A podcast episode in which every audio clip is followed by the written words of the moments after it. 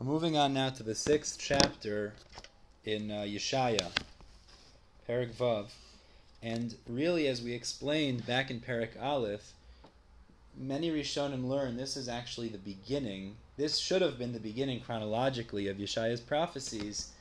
Um, the only reason Aleph through Hay were listed before is because that was the overall nature of what Yeshaya prophesied about. So, as the introduction to the Sefer, the psukim discussed what his overall prophecies would sound like. But this, chronologically, would actually be the beginning. And the perek begins by telling us that Yeshaya, we'll see in a moment, had, had this very lofty prophetic vision of Hashem and Malachim. It was in the year that King Uziyahu passed away. And there's uh, two ways to learn this in the Rishonim. Either it was actually the year that Uziyahu passed away, that Yeshaya was introduced into prophecy, or it was the year that Uziyahu, which was the king of Yehuda, got tsaras.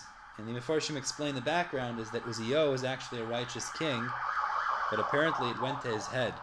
And he started to think that actually he could even perform Ketores. So when he went to perform Ketores, that was the wrong thing to do, certainly as, as a person from Yehuda, the king uh, Kadosh Baruch Hu caused him to be stricken with tsaras. So either the prophecy that we're about to illustrate occurred at the day that on the day that he actually died, or when he got tsaras, which is akin to death.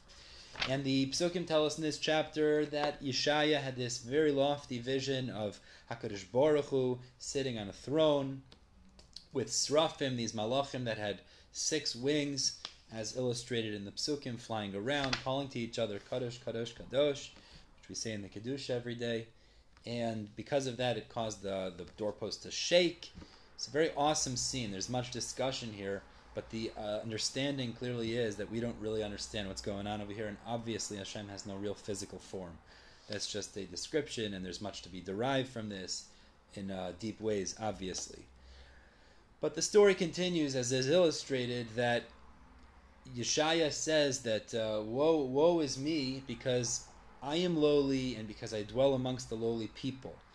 And the Malach took a one of the Srafim took a coal from, I guess, from the fire and or from the mizbeach, and put it, touched it to Yeshaya's mouth in a way that would burn him, which was a musr to him, is that you can't talk about the Jewish people in a negative way, because Yeshaya had said that the people that I dwell amongst are lowly and Yeshaya was that was a musr to Yeshaya that you can't talk about the people like that. So Yeshaya got the message, and he understood that he had to become a shliach Hashem to deliver prophecies to the Jewish people. And so he accepts, and he turns to Hashem, and Hashem says to him, uh, "You have to go and give musr to the people who are sinning."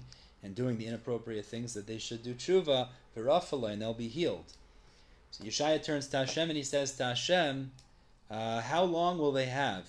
Meaning, how long is it going to be that they'll refuse to do teshuva ultimately? And Hashem says, back as a response, the way we learn, uh, the Mefarshim learn Pshat in the Pasuk, that there's going to be basically that they'll continue to sin until they're going to be kicked out of the land, sent into Galus, which will be the first exile from Eretz Yisrael, and uh, which is Galus Bavel for 70 years which actually ties into this week's parsha in Parshas Bahar because it talks about how they desecrated 70 Shemitas and Yovolos, and that's why they were sent out for 70 years.